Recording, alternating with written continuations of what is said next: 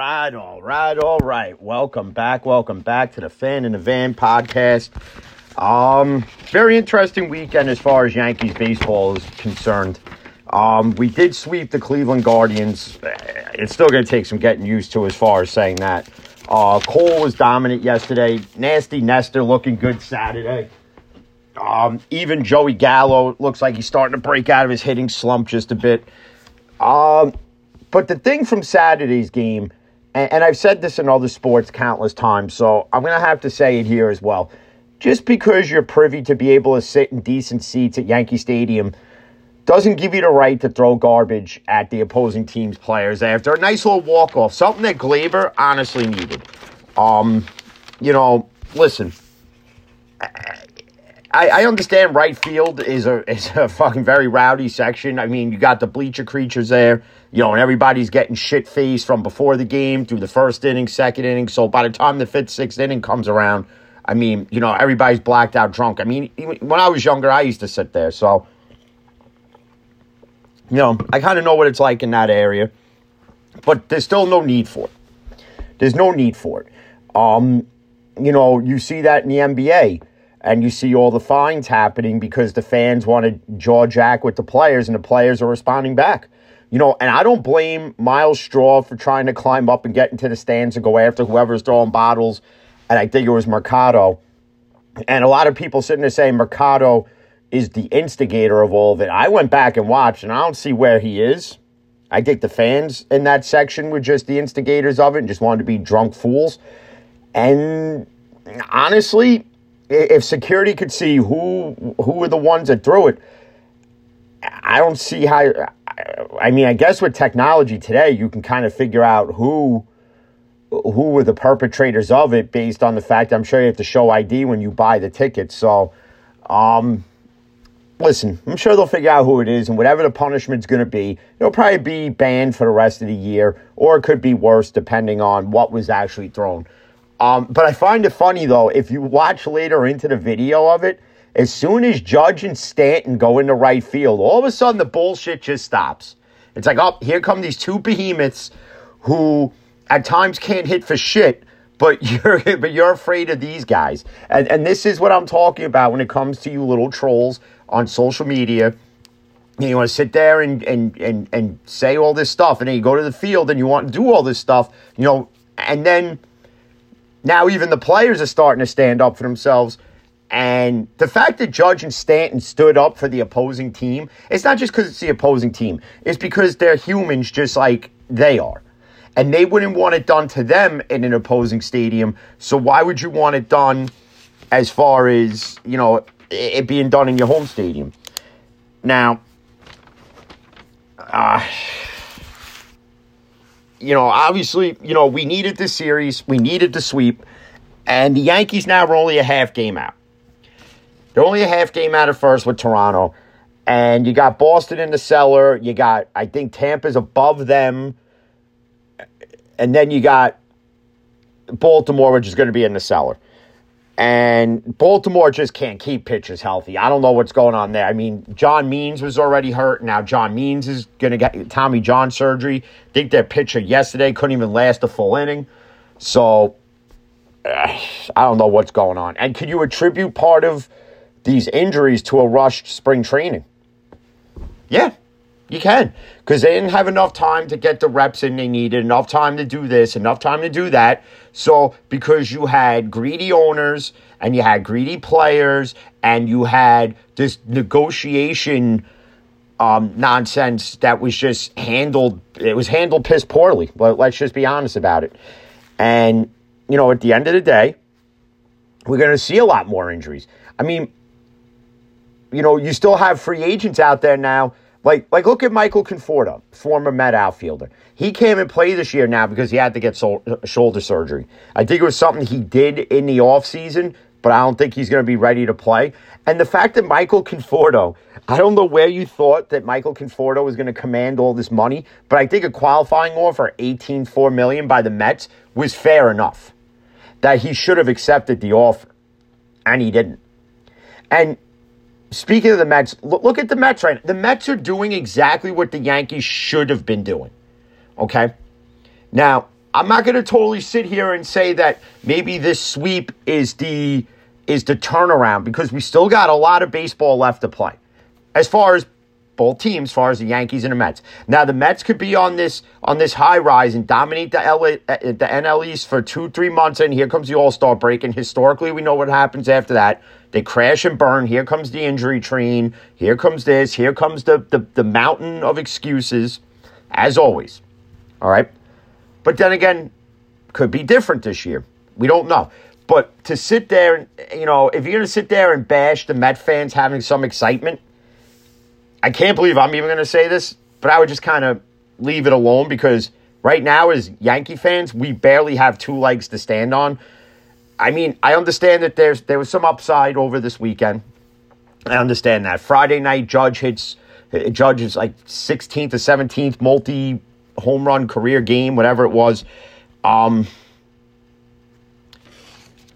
you know, but some of the highlights, and it's one that I have to I have to take out of this is Michael King. Michael King has been so dominant in the bullpen. Okay? That even I've been asked by other Yankee fans, does it warrant him being moved into the starting rotation? I mean, it does have its upside. I mean, look at Cortes. Cortes was dominant in the bullpen, and they made him a spot starter. And now look, now he's a fifth starter. I mean, even though Saturday showed he was human, he gave up a home run, but still, look at Cortes's play. Even that play at first base where he literally catches Rizzo's throw and dives for the bag to get the out. I mean, granted, we're all probably sitting there going, "What the hell are you doing?" Because him diving like that, he could separate a shoulder, he could tear a joint, he could do this, he could do that, whatever. But that's the Yankee grit that has been missing is a guy like Cortes who will leave it all out there on the field. And and it was funny, I was thinking about this, how everybody was mad when we got rid of Clint Frazier. And then some people were mad that we got Luke Voit.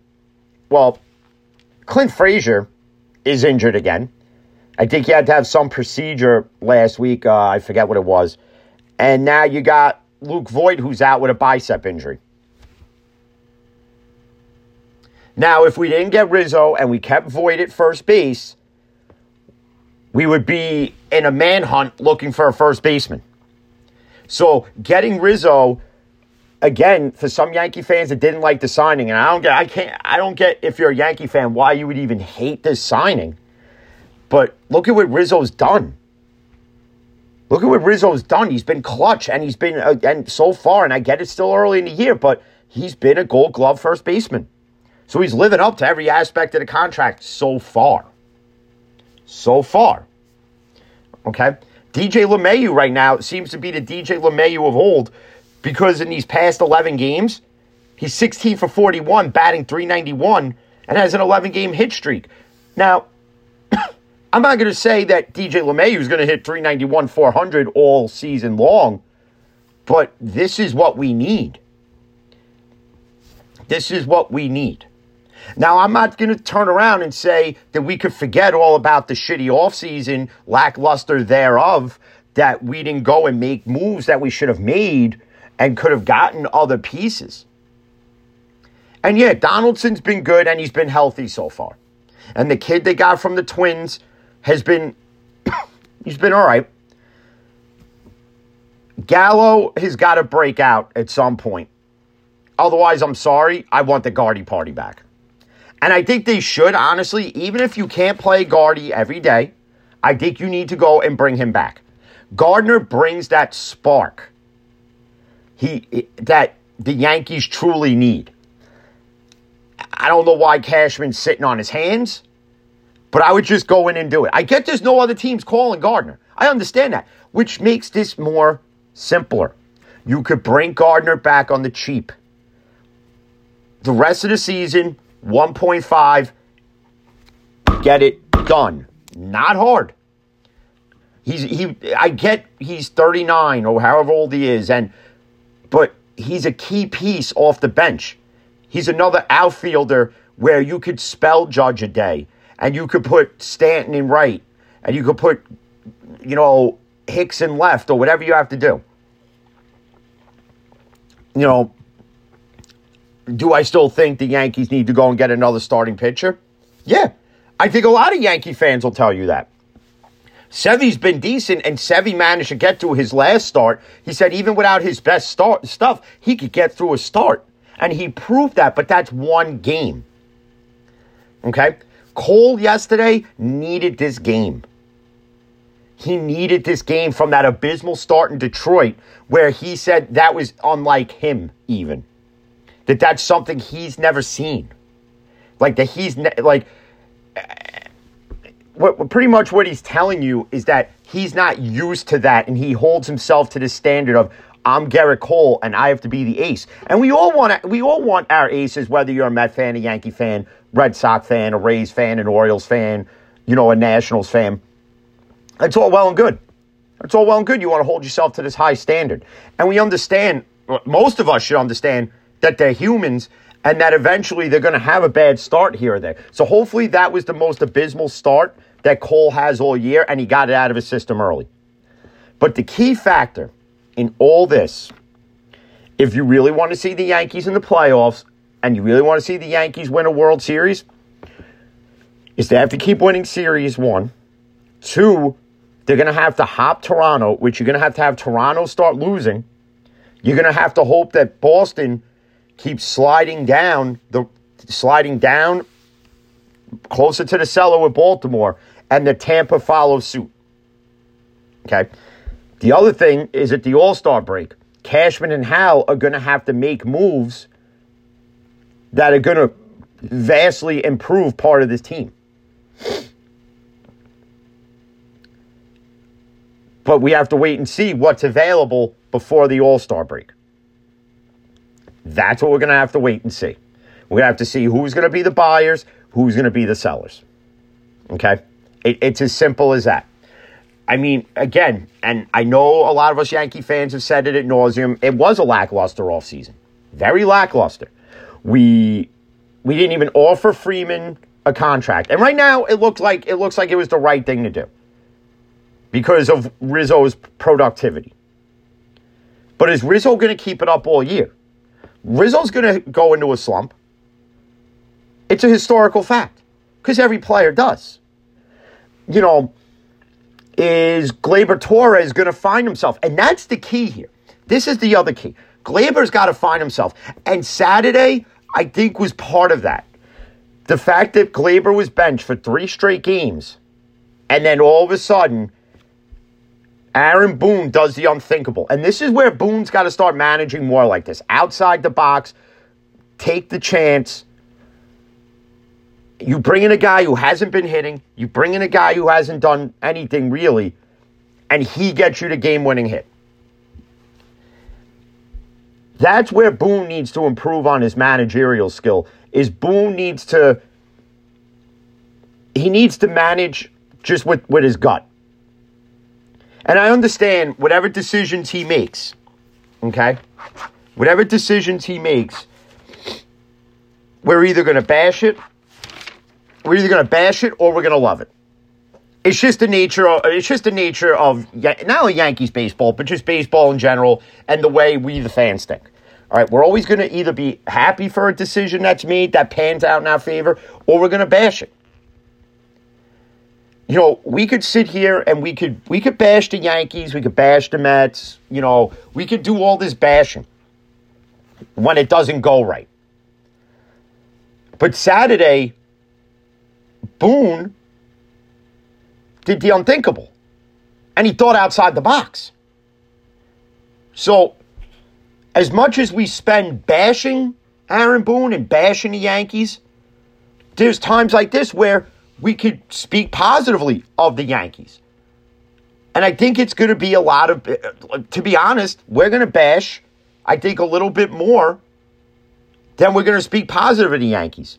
But then again, the Yankees could turn around, sweep the Orioles, go on to the next series, win that one. I'm not expecting the Yankees, and I don't think any Yankee fans expect them to sweep every series, you know, and we don't lose another game the rest of the year. Because, listen, that's an improbable feat to, to, to happen.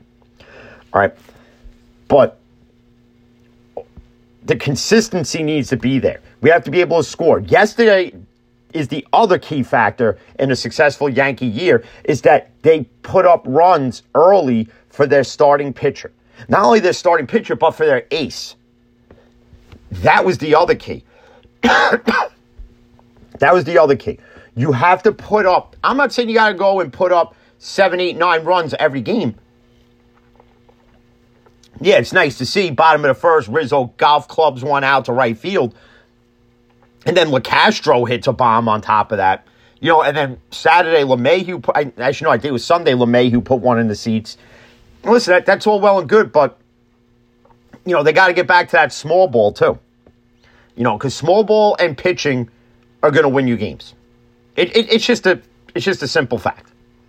Um, you know, to jump off baseball for a bit, there was some other stuff I was looking at. I know this episode is supposed to be the whole, you know, the draft preview, but I would probably do that one. I would say, well, obviously being Thursday is the start of the draft, so I'll do it Thursday. Um, you know, there's a lot of work things. I was off Saturday, and I'd rather relax. So, um, you know, um, but to jump into the NFL a bit, without really speaking of the draft, because I'll go over my mock draft. Um, I did a Steeler one, who I think the Steelers will draft. I did one where I think it shakes it up a bit. And then I did another one where who I actually think is going where, when, and whatever. And I might do one because I've seen a couple where there's there's mock trades, and some of them involve the Giants with the Seahawks and the Panthers and the Seahawks where Willis and Pickett both go. And where does that leave the Steelers at this point? So I'll go over that more on Thursday. But as far as the NFL, with the with the Niners and Deebo Samuel. All right, so apparently there's this party. Deebo Samuel's at it, and this guy's holding like this fake billboard marquee sign says Deebo's gonna stay in San Francisco. Then this guy pans over to him and he's like he's doing like the whole the, the you know the whole hand to the throat like nah, nah, nah, nah, nah, cut that shit. Um, a lot of it has to do with these younger guys, like him, AJ Brown, Terry McLaurin, that all want these big, these huge contract extensions because look at what's going on across the league. When guys like Christian Kirk are getting these monstrous deals for being subpar at best, guys like Derek Carr getting these QB extensions when they've been subpar at best. The fact that Chad Henne has more playoff wins than Derek fucking Carr, let, let's be real. These contracts have inflated the markets. Okay? They've inflated the markets. So now, and granted, I'm not saying Deebo Samuel doesn't deserve his money. I'm not saying AJ Brown doesn't deserve a payday. I'm not saying Terry McLaurin doesn't deserve a payday. But let's be real here for a second, okay? And if I'm Le'Veon Bell, I shut my mouth because Le'Veon Bell shouldn't be interjecting in anything because Le'Veon Bell is an idiot. As talented as he was, he's a moron because he screwed himself out of a lot of money in Pittsburgh to go play for the measly Jets and get paid less. Okay? And there is your downfall of the legacy that is Le'Veon Bell. Okay? Because Le'Veon Bell has to find a way to keep himself relevant and interject himself into anything and give people the wrong advice. If I'm Deebo Samuel, I don't sit out. If I'm AJ Brown, I don't sit out. I build up my value more. And I understand in football it's a physical sport and you're risking an injury. I understand this. Okay? But I went and looked at another thing because, you know, I'm, I'm always researching something. So let's go back to exactly 10 years ago, 2012. Okay? These were the highest NFL salaries in the league at the time. And then we'll go to 10 years later. Drew Brees was making 20 million a year. Peyton Manning was making 19.2. And Peyton Manning was better than Drew Brees. Okay? Calvin Johnson was making 16 and a half million. Mario Williams was making 16. Brady was making 15.7 million. Okay? So now, let's go to 10 years later. Patrick Mahomes is making 40 plus million. Aaron Rodgers is making 50 million. Josh Allen's making damn near almost 40 million. Derek Carr is making 40 million. So These guys in 2012 were getting paid their worth.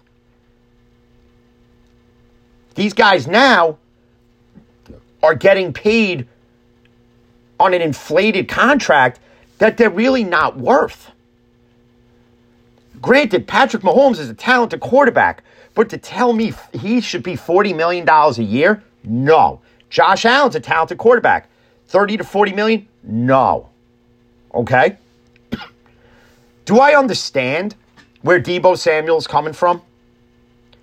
If you put yourself in Deebo Samuel's shoes, yeah, I understand where he's coming from. He wants his payday because, in essence, the guy kind of like, and, listen, Le'Veon Bell did play, let's be real, he kind of did play two positions at one point where he was a running back and he was a, a wide receiver out of the backfield. So I understand where Deebo's coming from, you know, where he's like, listen, you know, he did help get San Francisco into the playoffs. but the fact that now he wants out proposes this that now here comes all these, I don't know how true reports they are, but that San Francisco would package a deal with him and Garoppolo. Now, for Steeler fans that listen, this is where in in the world of fantasy, I would love for this to happen. But in the world of reality, it would never happen. And it would never happen because of this one reason money. The Steelers just simply don't have enough of it to pay both guys. So, in essence, you would have to give up a lot of draft capital and shell out a lot of money. Okay? Trust me, I would love to have Deebo Samuel and Jimmy Garoppolo. If you're getting a healthy Garoppolo and the same Deebo Samuel from last year. And a lot of people are bashing Samuel, Samuels. You know, they're talking about how, you know, he's a cornball, he's this, he's that, he shouldn't be bitching about money. And there's also some with these guys where if they don't play in their final rook in their final year of their rookie contract because they weren't first rounders, they lose money accrued or whatever it is. So that's the other gamble you're taking is that if you sit out, you might not even get paid. So is that a risk you really want to take? That's where I say I wouldn't listen. I wouldn't listen to Le'Veon Bell at all because Le'Veon Bell didn't even know simple math. Le'Veon Bell got a better deal in Pittsburgh. Let's be real about it. Let's be real. Le'Veon got the better deal in Pittsburgh. And again, in that situation, both sides were just stubborn because the deal could have been worked out. It wasn't, but it is what it is. Now, as far as A.J. Brown goes, you know, A.J. Brown's a talented wide receiver. And A.J. Brown deserves a payday. But what these guys are looking at is an inflated market. Okay? They're looking at an inflated market where, again, a guy like Christian Kirk got an $84 million contract. And what has Christian Kirk really done in the NFL? Okay? Zay Jones overpaid. Okay? And I understand it's by a team who had cap money. And that's the other problem. Is that you have these guys that are so far under the cap that they could afford and overpay for a piece they really kind of shouldn't have overpaid for. So, you know, again, you know, when you look at, especially from the quarterback perspective, and I understand it's the toughest position to play because, in essence, you are the you, you you're the general on the field, and I understand that they're going to get the biggest contracts out there. You know, they, they're going to get the they're to get the big bag. I understand that, but again, when you look at Derek Carr's, you've inflated the market for for for mediocrity. And in essence, Jacksonville did that at wide receiver because now, you know, if Deebo Samuel gets his payday, or if he gets traded and whoever trades for him gives him this huge extension, you've now created another problem in the league where it's, well, if I don't get what I want, I'm just going to sit here and I'm just going to beg to be traded. And in, in essence, I call it the James Harden effect, where you you don't like a situation So you just sit there and you just become a baby back bitch about it until you get your way. And then you don't like another situation. So you do the same thing. And then you get your way again and you keep getting your way. So when you look at it from this standpoint, you know, and I don't disagree with Deebo Samuel wanting out. And I don't agree, I don't disagree with AJ Brown wanting his extension and Terry McLaurin wanting his. Consider the fact Terry McLaurin's got to put up with such a dysfunctional franchise in the Washington Commanders, and the fact that they couldn't even pick a team uh, pick a team name originally that that'd just be called the football team, and the fact that there's so much controversy in that organization, which I haven't even discussed yet. Uh, well, at least I don't think I did, but if I did, I'll just refresh it the commanders wound up withholding a certain percentage of visitor ticket sales that now they're being investigated. The same way Cleveland's being investigated for tanking in 16 and 17 and paying Hue Jackson to do so. The same way Stephen Ross and the Dolphins are being investigated for tampering with Tom Brady. So the league already has enough issues, and it seems like it can't get out of its own way.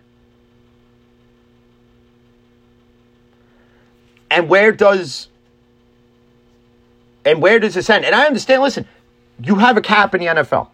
So you can only spend so much. But again, if these teams like the Jaguars, who are way past mediocrity, they just plain suck, okay? Uh, if you got the money to spend and you want to overpay on a guy, realize realize the precedent you set. And I'm not saying you have to sit here and you have to set, uh, well, I, I should rephrase this. I'm not sitting there and thinking you should think of the consequence of of how you spend your money because you're you're the ownership. You're Shad Khan and it's your money and you could pay whoever you want, how, however much you want. But that process does have a consequence that others look at. And they go, well, if Christian Kirk, who's subpar best and has never had a thousand yard a thousand yard season is getting a three, four year deal at 84 million.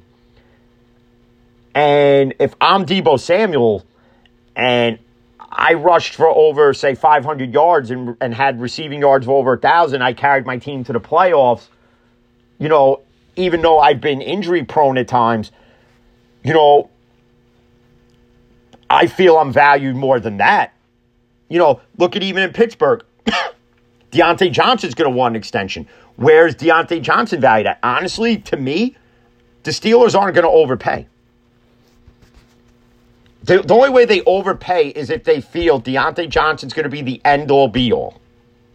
Okay. If they feel he's going to be for the next 10 years, he's going to have over a thousand yards and 20, 30 touchdowns and, you know, we're in the play and he gets us to the playoffs consistently then yeah, they may overpay a little bit. But Diontae Johnson to me is about 15 million a year if you're going to go on his extension. And that's only because that's only because I'm going based on 10 years ago and Calvin Johnson, who's a Hall of Famer, was only getting 16 16 16 and a half million. I'm not gauging what Diontae Johnson should get based off of this wide receiver market because it's so subpar as far as what these guys are getting. And what I mean by this is that, again, Christian Kirk, Zay Jones are not worth the contracts they were given. You overpaid. Again, Patrick Mahomes is talented, but Patrick Mahomes is not $40 million a year. Aaron Rodgers, for as good as he is, let's be real about the great Aaron Rodgers. Aaron Rodgers is getting paid more than Tom Brady, and Tom Brady's done more in the league than Aaron Rodgers has ever done. Super Bowls, Super Bowl MVPs. And I understand with Brady that comes to controversy. I understand. The tuck rule, the deflategate, I get that. But in the big moment, Tom Brady has something over Aaron Rodgers. And that's clutchness. Okay? Aaron Rodgers doesn't have it. Aaron Rodgers lost to a team who couldn't even put a point on the board with their offense this year. Okay? That's who you lost to. You lost to Garoppolo and the Niners. Okay? A game that you should have easily dominated and you didn't. Okay? It's as simple as that. Even guys like Drew Brees. You know, Drew Brees wasn't overpaid. To me, I think Peyton Manning was a bit underpaid in 2012. Brady Brady, the only reason why he was getting under 20 million was because he kept restructuring his deal so New England could bring guys in so that they could still be a winning franchise. And he's doing that in Tampa because he restructured a deal yet again that's going to save Tampa like 9 million. So for as much as we knock Tom Brady, Tom Brady is a team player type of guy. Um you know, but as I get ready, uh, I gotta start getting everything ready for work. So uh, Thursday will be the NFL draft special. Um, I'll go over my mock drafts. Uh, and then maybe Friday if I do one. Somebody had asked me if I can go over Aaron, Ro- um, not Aaron Rodgers, Aaron Judge, as far as the contract situation where I think he's worth. So I did print Aaron, Aaron Judge's stats over the course of his career so far. So I'll go over those. Um, if it's not Friday, that that might be a Monday thing. But again, I just want to thank those who listen, retweet, and follow as always. My buddies over at uh, 1420 Sports, uh, Nate's Daily Wagers, another good podcast to listen to. Um, Armchair Commentary, another one. Uh, Average Joe's Sports Podcast, as always. Um, Sports Bliss is another one. Uh, also, don't forget we're on Newsly. So if you are on Newsly and you want a free month of premium subscription, just use uh, code FANVAN and you get a free month of premium subscription. So, hey, you like something free for a month? Why not? There's the code for you. So, till the next one, be safe, and as always, peace.